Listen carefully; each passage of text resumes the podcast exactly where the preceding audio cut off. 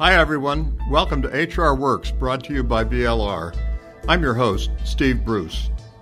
HR Works provides clear, relevant, actionable information on topics that matter to HR professionals.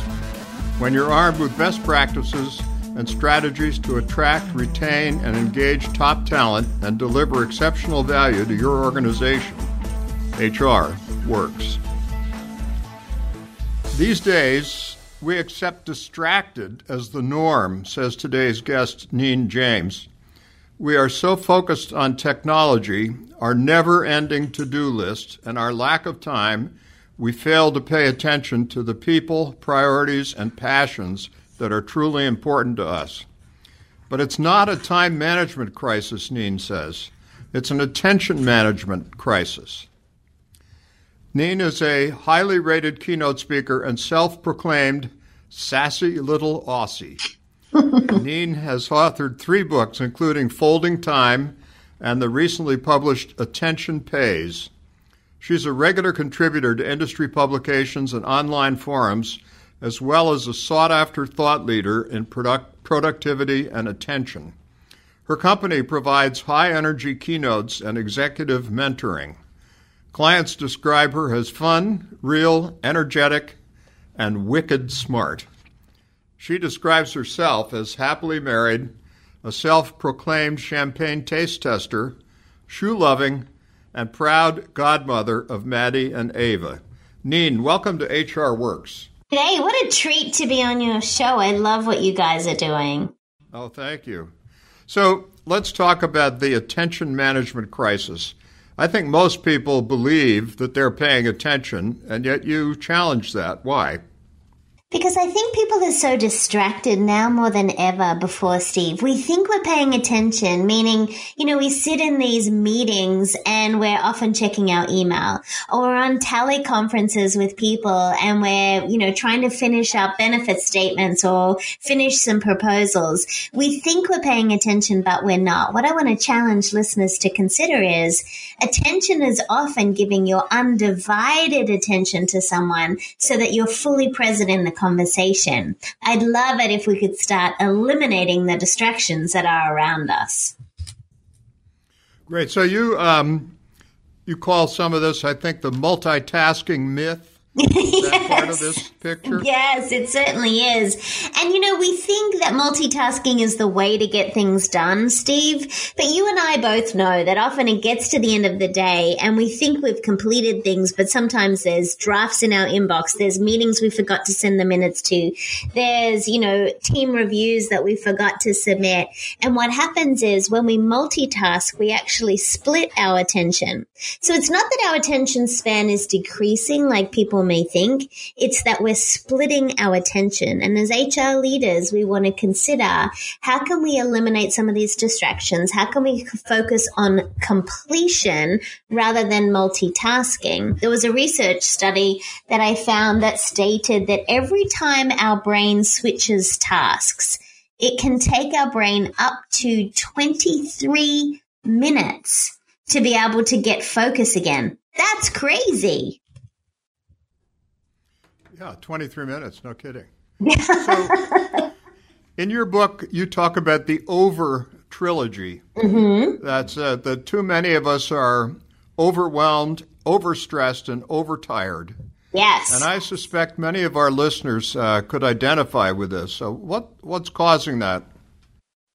You know, I think what it is is if you consider things like the fact that we have never ending meetings, we have constant email. The lines between work and home have blurred. And Steve, you know, I'm old enough to remember when you life before email. I know I sound like I'm five, but I really am significantly older than that.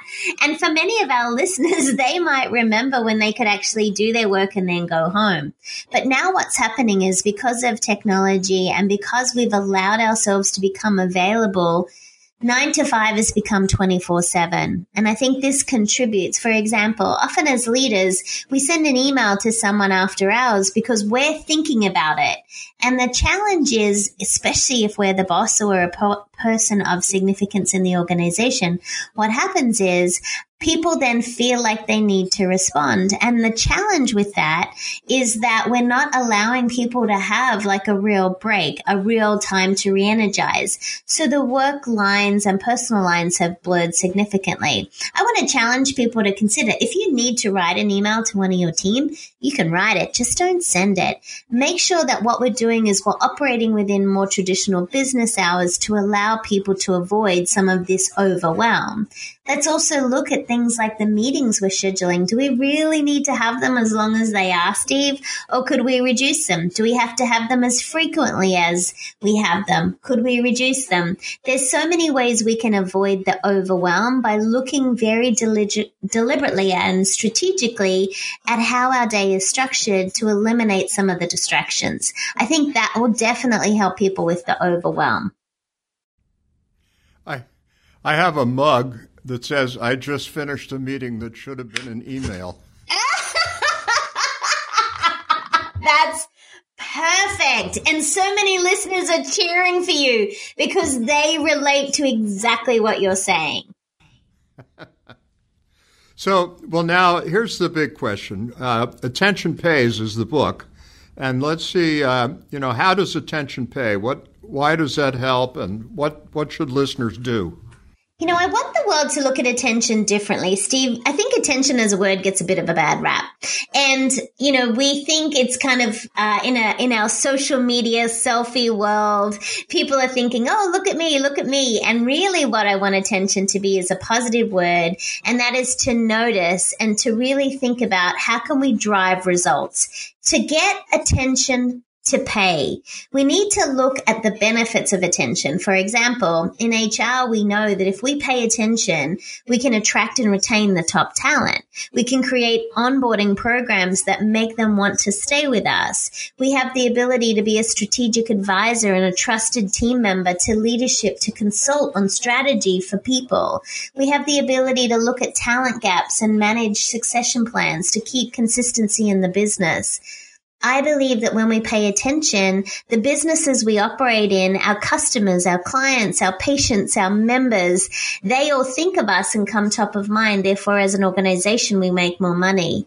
As a leader, we are more accountable for the work that we're doing and we can hold our team to be more accountable.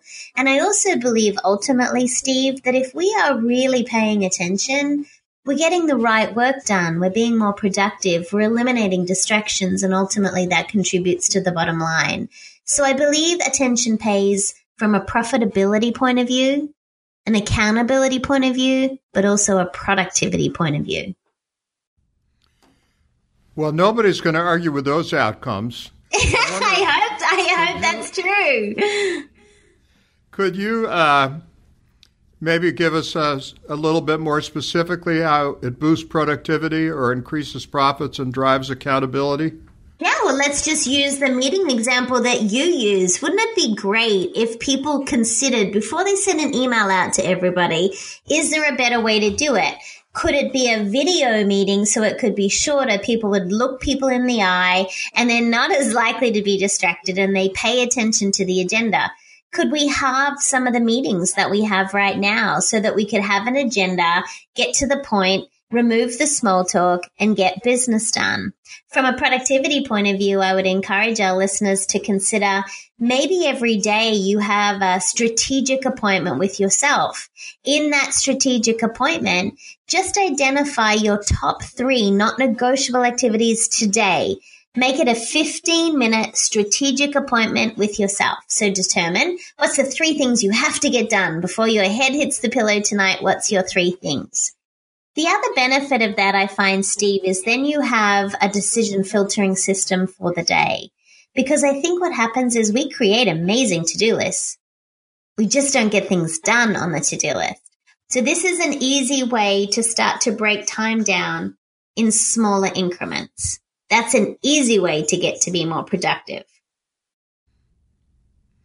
So, um, what about um, driving accountability that you mentioned? How's that happen?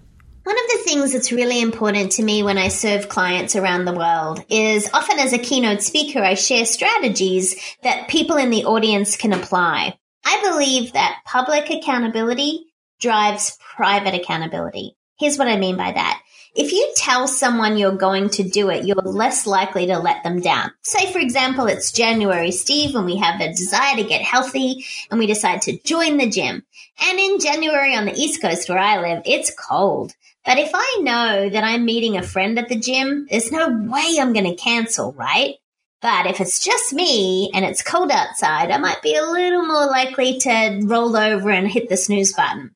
You see, when we start to hold ourselves accountable and we declare what we want to be held accountable for to other people, we are less likely to let them down. So what that does is being able to declare to your leader, to your team, to your board, what you want to be held accountable for you're going to be more likely to use that to drive your daily behavior.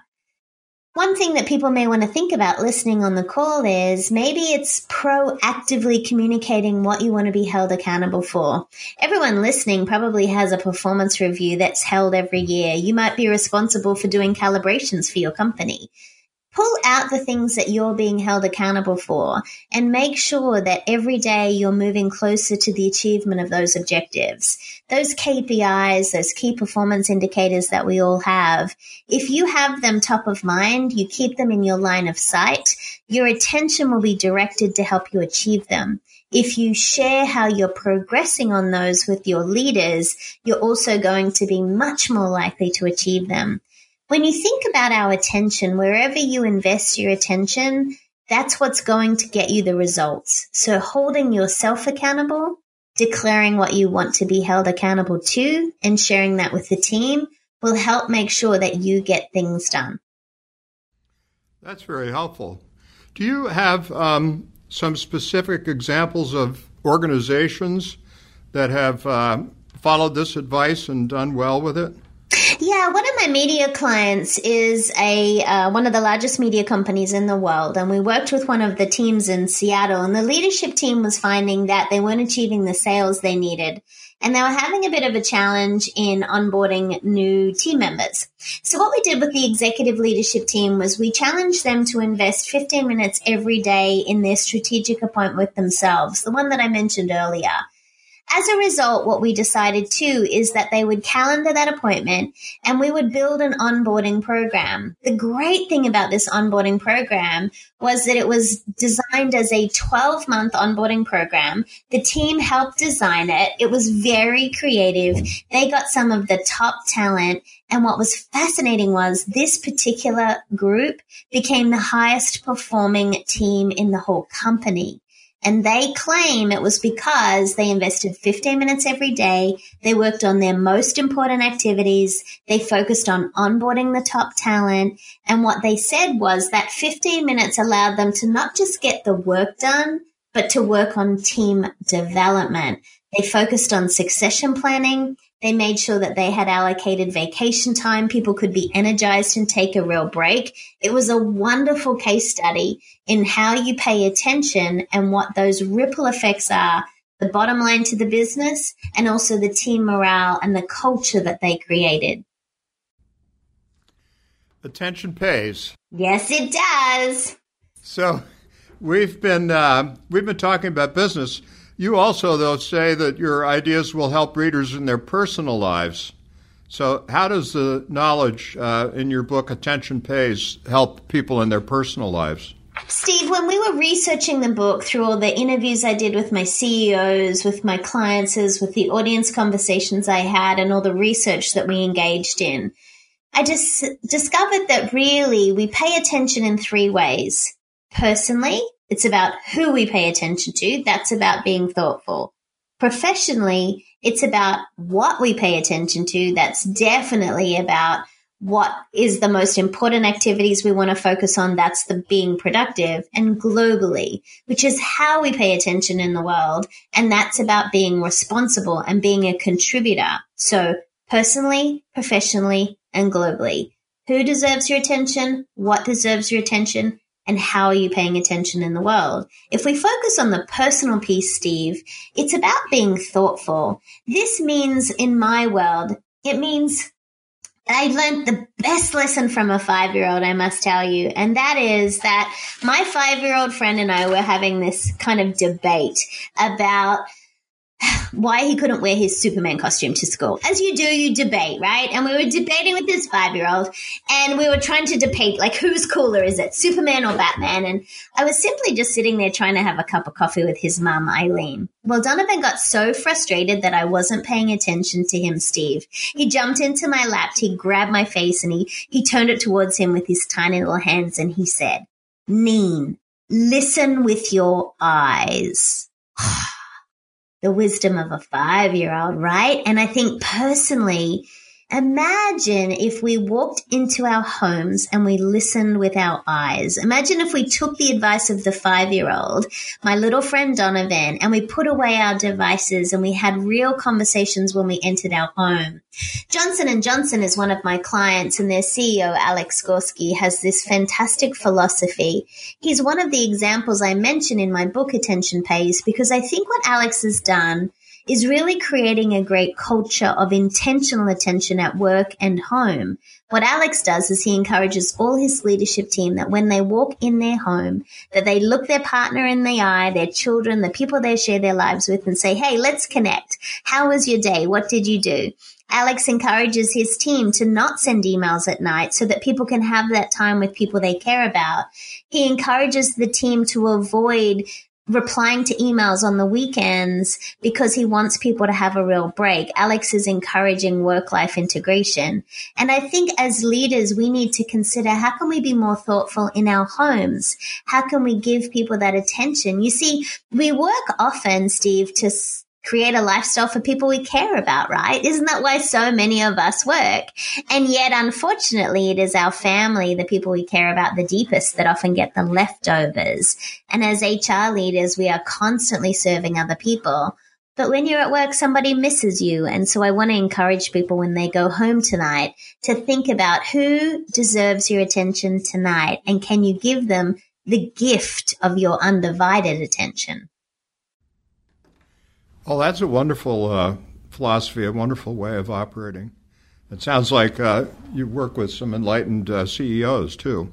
I do, but you know, they're not all easy to work with, as I'm sure our listeners know in the positions that they have. But what they're really clear about is that when their team pays attention to what matters, they make more money. They get higher results. They achieve the objectives. So we have to think about how can we change the culture in our organizations? And it starts often with leadership. And as HR, we're often consulting to leadership.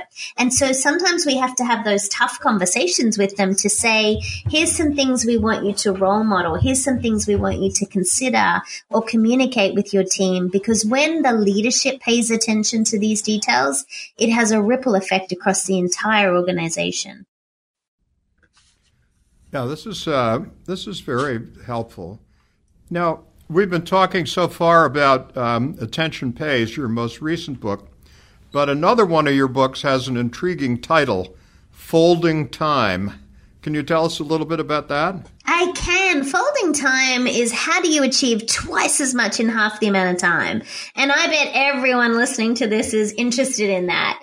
Folding Time was a book that was created uh, many years ago when I realized people needed a resource when they didn't have time to read. So the book is filled with different ways that we can manage our time, attention, and energy. What I realized, Steve, in my discovery of that work is that we can't really manage time. Time's going to happen whether we like it or not. Time is the great equalizer. Time is not prejudice.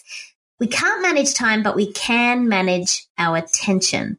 The book is filled with strategies of things you can do at work and at home to achieve more work life integration, to have more productive meetings, to be able to handle all your communications, to handle email more effectively, and to personally take care of yourself. Folding Time was the book before Attention Pays. And I do believe that attention is the evolution of productivity. So the books work really lovely together. Ah, well, thanks for that.